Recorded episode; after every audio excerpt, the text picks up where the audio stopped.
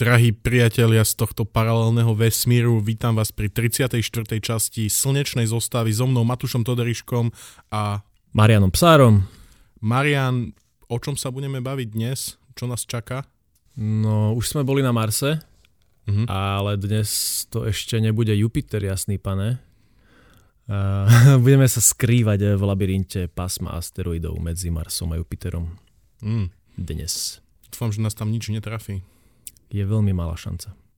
Dobre, a predtým, ako začneme, si dajme nejaké novinky a začínaš. Je veľmi veľká šanca, že začíname novinkami.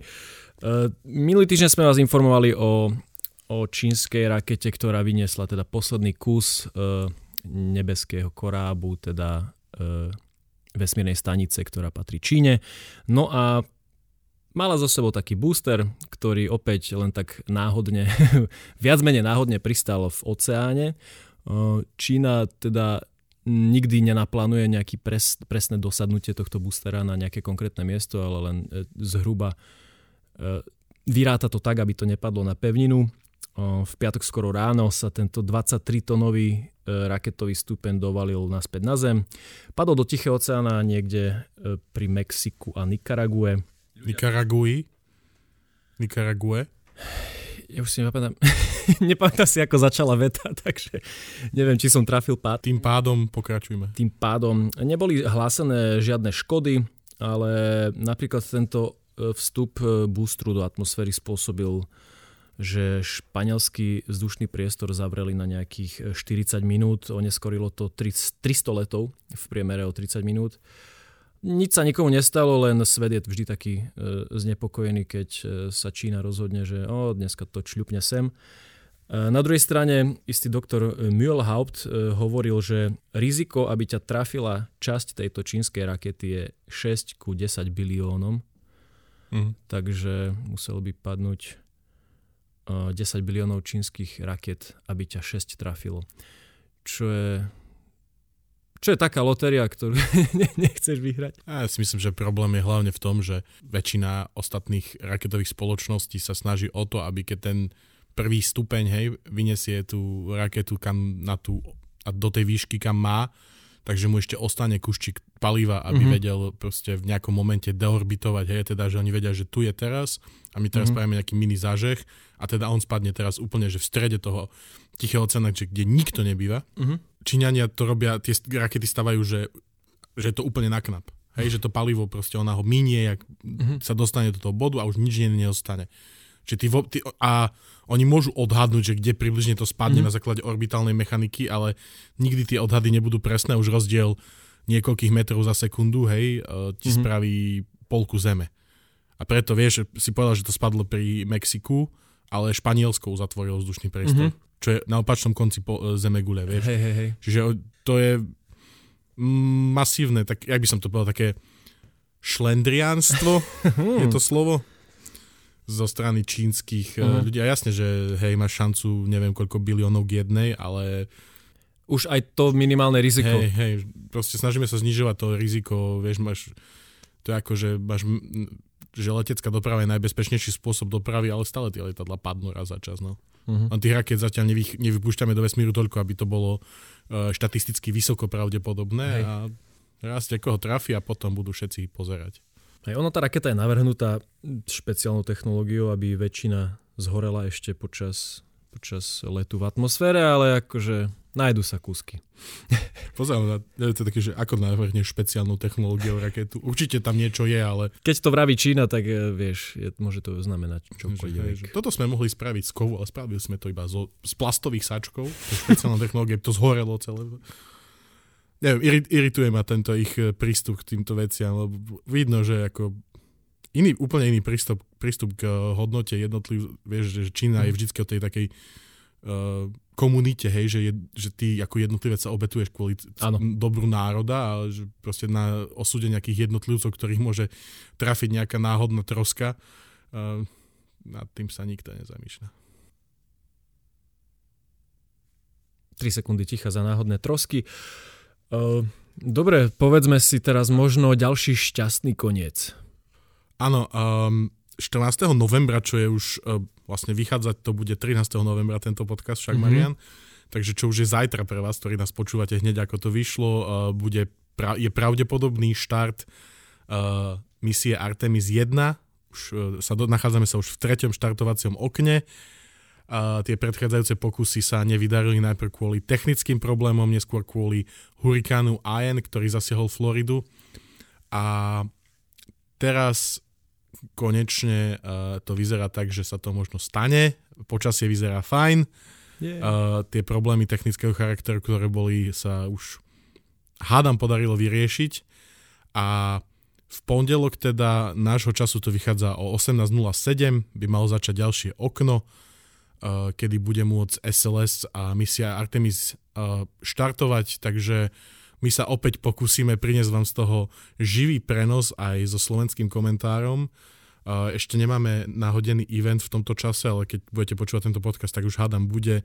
Predpokladám, že sa prihlásime k mikrofónom niekedy o 17.45, aby sme to mohli s napätím sledovať a hádam sa konečne dočkáme začiatku tohto veľkého programu, ktorý má navrátiť ľudí na mesiac. No. Už sme si o tom hovorili uh, pred niekoľkými mesiacmi, tak uh, uh-huh. pripomeniem vám, vám tento podcast, ak ste ho náhodou zmeškali. Určite si vypočujte úplne všetky podcasty, ktoré sme doteraz vydali. Ale predtým si vypočujte tento, ktorom bude Marian rozprávať o pase asteroidov, ktorý možno pre nás ako ľudstvo bude niekedy v budúcnosti veľmi zaujímavý. A hádam nám aj povie prečo. Určite áno. A bol hlavne... E, zaujímavé veci sa tam ďalej aj v minulosti. Tento náš pás planétok, alebo inak nazývaný hlavný pás asteroidov, je teda oblasť slnečnej sústave medzi obežnými dráhami Marsu a Jupitera. Toto množstvo nepravidelných telies voláme buď asteroidy alebo planétky. Viac ako polovica hmoty tohto pásma je obsiahnutá v štyroch najväčších objektoch. Je to Ceres, Vesta, Pallas a Hygiea. Všetky tieto telesa majú stredný priemer viac ako 400 km.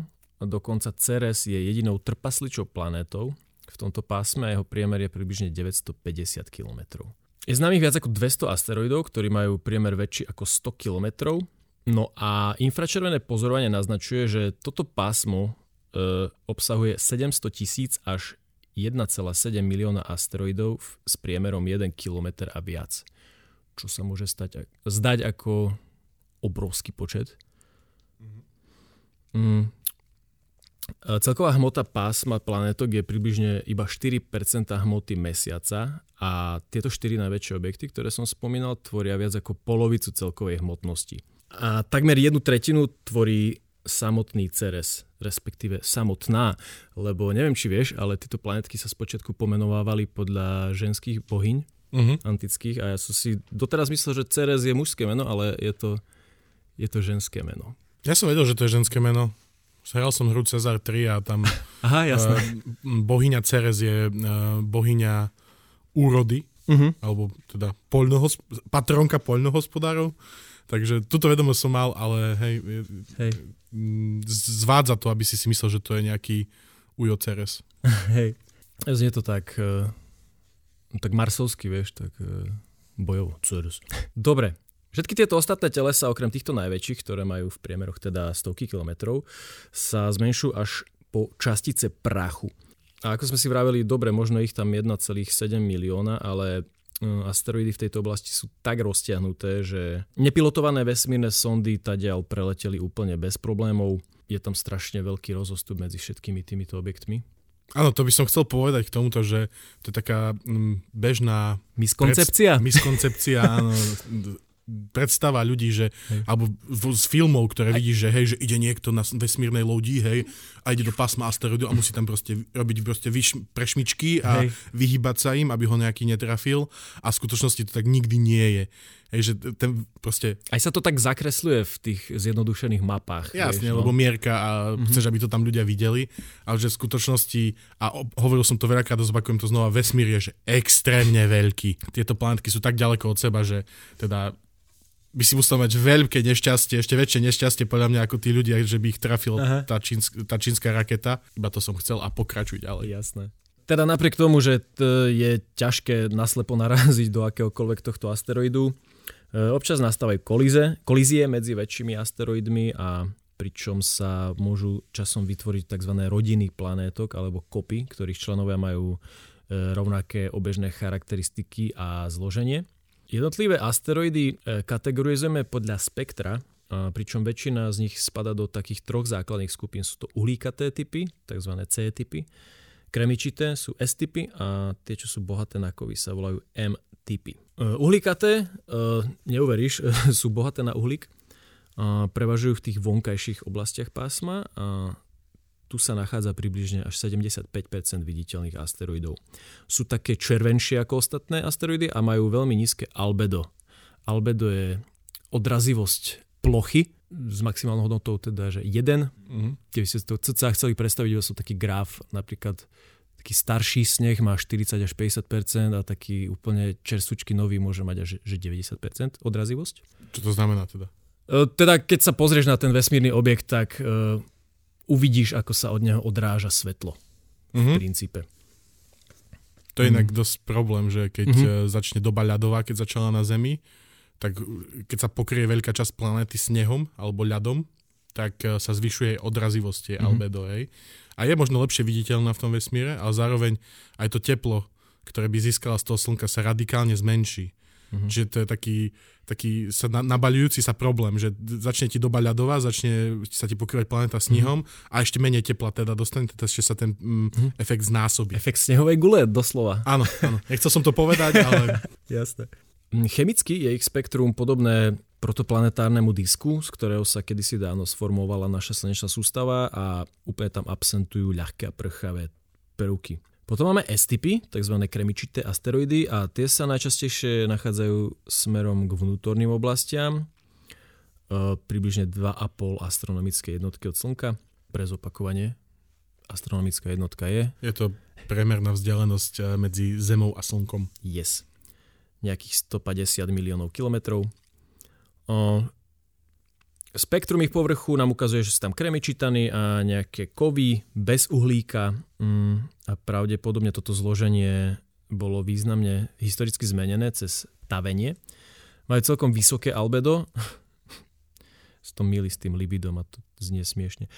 A tvoria cca 17% celkovej populácie týchto asteroidov. No a potom tu máme M-typy, ktoré sú bohaté na kovy, tvoria cca 10% populácie asteroidov ich spektrum pripomína železo nikel, takže niečo také, ako čo sa nachádza napríklad v zemskom jadre. Predpokladá sa, že niektoré z nich vznikli z, z kovových jadier telies, ktoré sa zničili pri kolízii. Nie je úplne jasné, že či sú všetky tieto M-typy zložením rovnaké, alebo či je tu niekoľko podskupín. E, napríklad ešte takou záhadou pásma planetok sú vzácne V-typy alebo bazaltické steroidy.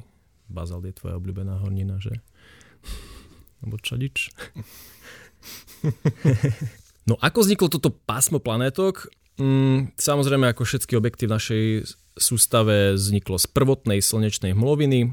Bola to skupina tzv. planetezimál. Planetezimála je niečo medzi tou slnečnou hmlovinou a prvou protoplanétkou. Všetky tie gravitačné poruchy, ktoré spôsobovali plynné obry, najmä Jupiter, pohltili všetky tieto planetezimály, e, ktoré mali príliš veľkú obežnú energiu. No a kolízie začali byť také silné, že namiesto spájania sa potom tie asteroidky začali trhať. Dôsledkom toho bola strata väčšiny hmoty a niektoré úlomky často skončia ako meteority na niektorej z našich vnútorných planet. To je treba si predstaviť, že mm-hmm. keď sa sformovali tie prvé planetky a všetko možné, tak ich bolo asi, bol toho viac, ako toho je dnes. Mm-hmm ale to, čo zostalo do dnes, sú tie, pla- tie planetky, ktoré obiehali v, tom spra- v tej správnej orientácii. Hej, že prečo nemáme nejakú planetu, ktorá by obiehala o 90 stupňov otočenej e, obežnej dráhe, vieš, ako ako hej. zem, alebo tak, že lebo na začiatku to bolo, že shooting gallery, hej, bola to strelnica, kde sa proste zrážali náhodne veci a aj mesiac údajne vznikol tým, že do zeme narazilo na jej skorom počiatku nejaké obrovské teleso. Možno sa, až vo veľkosti Marsu dokonca. Áno, ktoré sa potom vlastne čas z neho ostala na Zemi a čas sa že odpojila a sformovala sa na mesiac. Čiže je veľmi pravdepodobné asi, že tieto asteroidy a planetky sú dôsledkom nejakých takýchto zrážok v pravekej minulosti našej slnečnej sústavy. V tomto pásme dochádza ku kolíziám asteroidov, a napriek tomu sú veľmi zriedkavé. Tam povedzme, že ak máš e, asteroid s polomerom 10 km, tak zrážka takýchto dvoch telies sa ti vyskytne raz za 10 miliónov rokov. Uh-huh. Čo je už celkom ešte, ešte väčšia lotéria. Mm. A kombinácia prachu z týchto asteroidov a aj podobne ako ten vyvrhnutý materiál komét je zdrojom tzv. zodiakálneho svetla. To je také rúžovkasté svetlo, ktoré môžeš pozorovať v noci e, zo smeru slnka v rovine ekliptiky. Napríklad Tomáš Slovinský, náš kamoš, astrofotograf, na mnohých fotkách má, má práve toto zodiakálne Myslím, že ho aj spomínal, keď tu bol. A tuším aj v tohto ročnom e, kalendári ho, je, ho vidno práve v novembri na jednej fotke. Kúpte si jeho kalendár, je pekný. No a tieto častice, ktoré vytvárajú toto zodiakálne svetlo, majú veľkosť v priemere približne 40 mikrometrov. Tak si predstav to, to množstvo čiastočiek, cez ktoré sa poodráža a popreniká všetko to svetlo a nám sa to potom tak do ružovkasta premietne na oblohe, lebo však prečo nie? Mikrometer je miliontina, miliontina. Uh, metra, hej, takže tak si to predstavte. Tisícina milimetra, že? No. Áno. A životnosť týchto častíc je približne 700 tisíc rokov. A potom čo? Tak potom už konečne sa rozpadnú ešte viacej. Ešte na menšie mikrometre, hej? Pikometre. Fem to. Dobre. Mm. No ako som spomínal, e, v roku 1918 e, japonský astronóm Kyotsugu Hirayama zistil, že obežné dráhy niektorých asteroidov majú podobné vlastnosti a čo z nich vytvára rodiny a skupiny. Približne tretina všetkých asteroidov v tomto pásme je členom niektorej z rodín. Objekty v týchto rodinách majú podobné obežné vlastnosti, tak napríklad stredná polos, excentricita, inklinácia. A všetko toto naznačuje, že vznikli z pôvodne jedného telesa, ktoré sa rozpadlo pri nejakej zrážke. Máme až 20 až 30 takýchto zoskupení, ktoré môžeme nazvať rodiny a menšie zoskupenia sa nazývajú skupiny alebo kopy. Niektoré z najväčších rodín e, sa nazývajú Flora, Eunoma, Coronis, Eos alebo Themis. Rodina Flora je jedna z najväčších, má až 800 známych členov a mohla sa sformovať pri zrážke pred menej ako miliardov rokov, čo je akože celkom fresh. A najväčší asteroid, ktorý je skutočným členom rodiny je Vesta a Ceres e, sa tiež ako keby považuje za hlavu rodiny, ale len taký, čo prišiel do rodiny, priženil sa, lebo on je vlastne votrelcom v rodine Gefion. Ona. Ona. Pardon.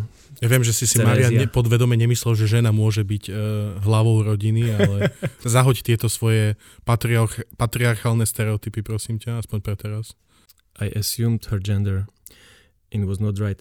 Na začiatku 19. storočia uh, po objavení uh, druhej planetky Pallas pán astronom Olbers navrhol Herschelovi hypotézu, že tieto planetky Ceres a Pallas môžu byť úlomkami väčšieho telesa, ktoré sa kedysi nachádzalo medzi Marsom a Jupiterom a mohla ho zasiahnuť nejaká vnútorná explózia alebo povrchový náraz.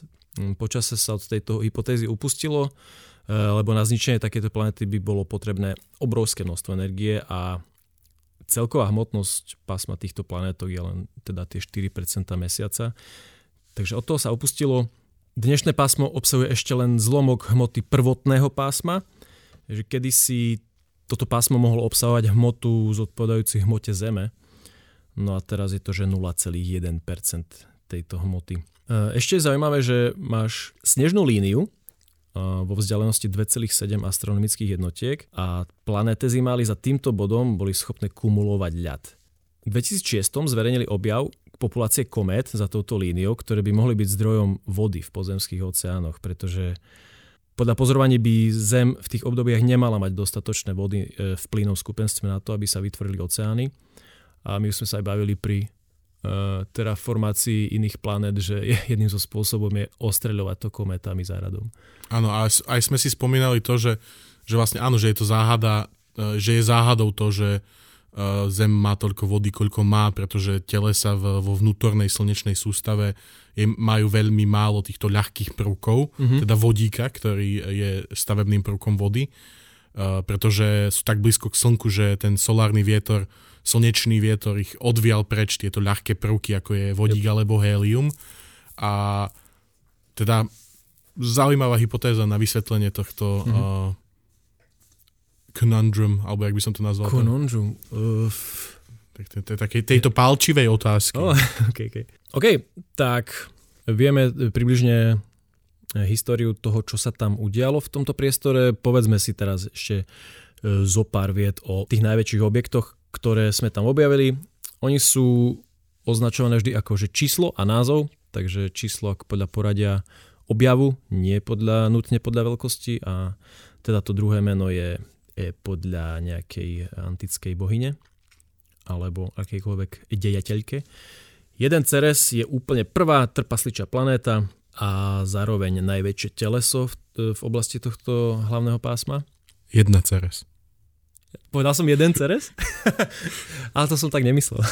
No, predstavuje až takmer polovicu hmotnosti teda všetkých tých planétok. Objavili ju 1. januára 1801 Giuseppe Piazzi pol storočia bola považovaná za planétu, potom za planétku. V auguste 2006 v Prahe e, sa udialo 26. generálne zasadanie Medzinárodnej astronomickej únie a tam bol tento objekt zaradený do novej kategórie, tzv. trpasliče planéty, kam poslali aj Pluto.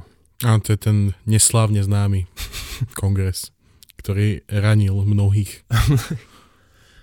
Pozri, dostali vlastnú kategóriu, halo. Mm, Ceres je guľaté teleso, nemá atmosféru a teda pomenovanie dostala, všímaš, dostala, mm-hmm. podľa rímskej bohyne úrody. No, dobre som povedal. Hej. Ako som vravel, predpokladalo sa, že táto planetka je materským telesom e, rodiny, ale ona proste len do tejto oblasti prišla a nemá s ostatnými telesami žiadnu spojitosť. Taktiež neexistujú žiadne náznaky o nejakom veľkom impakte, ktorý by viedol ku vzniku týchto sekundárnych telies, takže Žiadna príbuznosť. Macocha. Uh-huh. Žiaden veľký náraz, hej? To uh-huh. Hej, chcel som použiť impact. Ale aj moja babka toto počúva, ona nevie, čo je to impact. Vieš. Dohodnuté. Keď objavili urán v 1781, uh, astronómovia sa rozhodli nájsť dovtedy neodhalenú planetu, ktorá teda mala byť medzi tým Marsom a Jupiterom. Uh, jedným z nich bol eh, dvorný astronóm baron Franz Zaver von Zach, e, ktorý začal s jej hľadaním na konci 18. storočia a teda rozumne to hľadanie obmedzil na oblasť sféry blízko ekliptiky. To je vlastne tá rovina, v ktorej obiehajú všetky ostatné planéty okolo Slnka. No a on si teda povedal, že vytvorí vlastný katalóg hviezd, ktoré sú blízke ekliptike. No bolo to márne. On potom o 12 rokov navštívil rôznych astronómov, s ktorými toto diskutoval a dospeli k záveru, že takúto obrovskú úlohu nezvládne iba jeden. Preto sa tam zišli potom v roku 1806 a tam zistili, že ani 6 skúsených pozorovateľov není dosť a preto sa rozhodli prizvať ďalších astronómov. No a tento e, teda pre tú oblasť zvieratníka e, si rozdelili podobne ako Zem časové pásma na 24 rovnakých úsekov po 15 stupňov vymedzili tieto úseky na 7 až 8 stupňov na sever a na juh od ekliptiky. Vylosovali si, kto bude sledovať ktorú oblasť. No vznikla, hej, vznikla prvá medzinárodná astronomická kampaň v histórii a účastníci sa nazvali nebeskou policiou. Himmelspolizei. Povedz to viac nemecky. Himmelspolizei. Dobre, tak. Uh, ja som... To je skvelý. My, my sme si mohli dať tento názov. A mne sa páči, že si museli losovať, že kto dostane aký, aký úsek, že, že, že či, akože bolo, či to bolo také, že boli nejaké astronomia, že ja chcem... Ja chcem v panne pozerať. Dačo. Ale ja chcem na pannu. hej, možno mali obľúbený a, a nevyšlo. No a teda, hej, Ceres bola až do 9, polovice 19. storočia stále považovaná za planétu. Dostala aj ten, ten taký grafický symbol, aký majú ostatné planéty. Až v 50. rokoch 19. storočia, keď pribudali tieto objavy planetok, e, začala byť spolu s ostatnými telesami pokladaná iba za planetku. On najprv veľkosť tohto telesa veľmi precenil, teda najprv si myslel, že to je niečo porovnateľné so Zemou.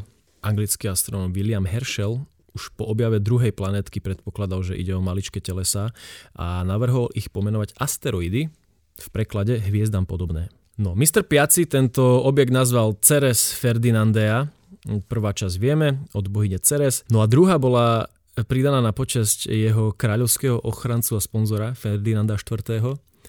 No ale verejnosť nebola úplne spokojná s týmto menom, tak už ostalo iba, že jedna Ceres. Si predstav, že objavíš planetku. Jedna Vesna Matovič.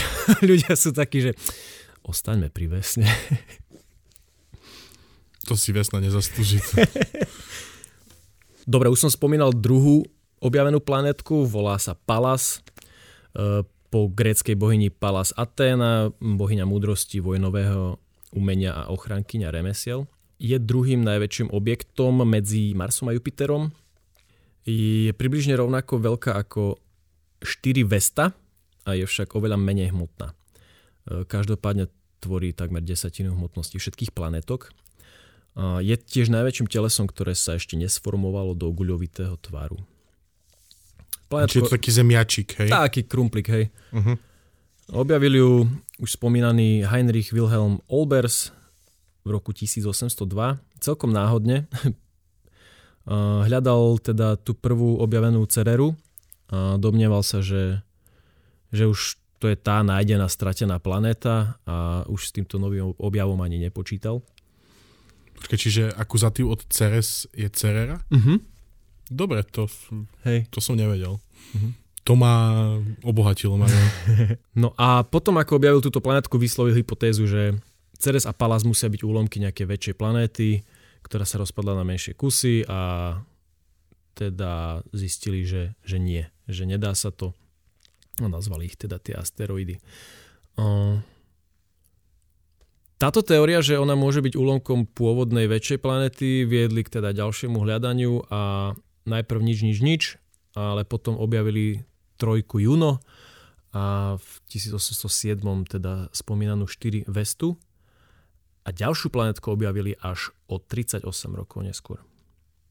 No a 4, štvorka Vesta je tretia najväčšia planéta, má priemer cca 500 km a je druhá najhmotnejšia kámo, my ju môžeme vidieť do Zeme voľným okom vo veľmi, veľmi, veľmi priaznivých podmienkach, keď je v opozícii a vďaka svojmu vysokému albedu môže dosiahnuť e, zdanlivú hviezdnu veľkosť 5,5 magnitúdy, čo je takže na hranici, keď máš veľmi dobrý zrak. Takže skúsim zistiť, či náhodou sa nebude niekedy niekde nachádzať. Môžeme to kúkať spolu. Mimo, keď budeme mimo Bratislavy. Hej, je zatiaľ jedinou známou kamennou protoplanétou s diferencovaným vnútrom, ako podobne ako mala mm-hmm. naša Zem. No a meno má podľa bohyne Vesty, ochranky necnosti, čistoty a domáceho kozubu. Vesta je slovanská bohyňa však. No podľa tejto mytológie je, je sestrou Cerery. Aha. Uh-huh. Vesna, si nemili s Vesnou? Asi, hej. Uh-huh. hej, hej. Bohyňa Jary, tuším. Uh-huh. Toto meno vybral významný nemecký matematik Gauss. Hm. Poznáte Gaussovú krivku? Pravdepodobne ste v strede. Myslím, a tým, že... že počúvate nás možno trošku viacej vpravo. Dúfajme, že trošku viac. Takže to bolo od teba všetko, Marian? K tomuto naš- k tejto dnešnej téme? Ale ešte, čo sa týka budúcnosti, e, je tam veľká šanca, že my na tie mm, planetky pôjdeme niekedy ťažiť nejaké vzácne kovy, ktoré, ktoré sa nám hodia pri pri budovaní povedzme tých nejakých základní pri, pri ďalších planetách alebo pri mesiaci a Určite áno, myslím si, že to je budúcnosť a že toto je téma, ktorá bude dostatočná aj na že celú nejakú časť mm-hmm. budúcnosti. Ťaženie e, kovov a všetkého možného na týchto asteroidoch e, je určite niečo, čo sa v budúcnosti stane, teda ak sa dovtedy nevyhubíme. A zároveň e, vlastne tým, že ten pás asteroidov je medzi Marsom a Jupiterom, tak to bude pravdepodobne taká tá jak prestupná stanica, vieš, že mm-hmm. keď sa budeš chcieť dostať ďalej, alebo že my ako ľudstvo, keď budeme chcieť expandovať do vonkajšej slnečnej sústavy, tak uh, asi toto bude naša zastávka, kde budeme môcť načerpať nové palivo a síly. Mm-hmm. Takže v budúcnosti sa určite o tom budeme baviť. A... Taktiež by som chcel ešte ubezpečiť, že v najbližšej budúcnosti nám nehrozí žiadna zrážka s asteroidom? Ja, tak to sme sa už ubezpečovali, keď sme sa bavili o misii DART, si myslím. No jasné, že... hej. E, zároveň toto je veľmi, veľmi pozitívna správa, e, keď ste nás teda počúvali, určite ste si to všimli, že dokázali sme odkloniť dráhu asteroidu mm-hmm. vlastnou raketkou, takže... Už sme si to spomínali ako novinku pred pár týždňami. Hey, hey. Hej, je dobre si to pripomenúť, že nebudeme potrebovať Brusa Willisa a atomové bomby nevyhnutne. I don't wanna close my eyes, ale... Už je koniec. Už je koniec. Ďakujem vám, že ste počúvali 34. epizódu Slnečnej zostavy, ktorá vzniká v spolupráci so Živé.sk. Ja som bol Matúš Toderiška. Ja som bol Psár Marián. A prajeme vám pekný týždeň a hádam sa vidíme zajtra pri štarte Artemis jednotky. Dáme vám vedieť. Ďakujeme.